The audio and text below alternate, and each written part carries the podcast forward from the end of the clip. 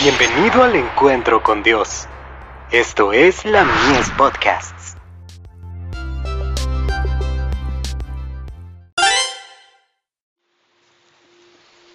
Recibiréis poder. Noé.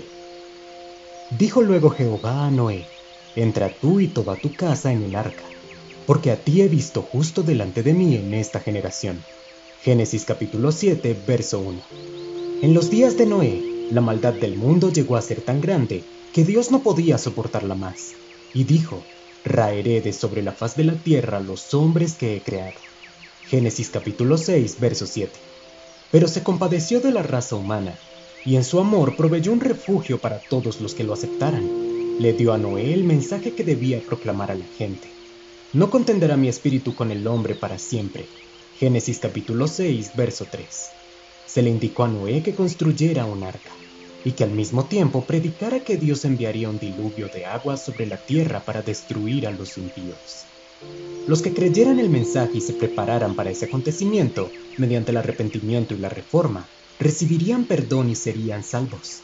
Pero la resistencia continua a los ruegos y las advertencias del cielo, dadas por su siervo Noé, los separarían de Dios, y como resultado, la misericordia y el amor infinito cesarían en sus súplicas.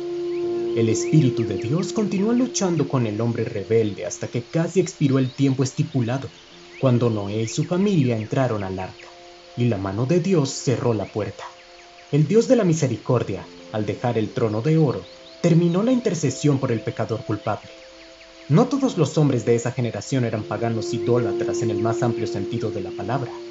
Muchos tenían conocimiento de Dios y de su ley, pero no solo rechazaron el mensaje del fiel predicador de justicia, sino que utilizaron su influencia para evitar que otros obedecieran a Dios. A todos les llega el día de prueba y de decisión. Esa generación tuvo su día de oportunidad y privilegio, mientras Noé hacía resonar la nota de advertencia acerca de la destrucción venidera. Pero se dieron sus mentes al control de Satanás antes que al de Dios, y él los engañó, como lo hizo con nuestros primeros padres. Les presentó oscuridad y falsedad en lugar de luz y verdad y ellos prefirieron sus sofisterías y mentiras, porque les resultaban aceptables al estar en armonía con sus vidas corruptas, mientras que la verdad, que podría haberlos salvado, fue rechazada como un error. The Signs of the Times, 1 de abril de 1886.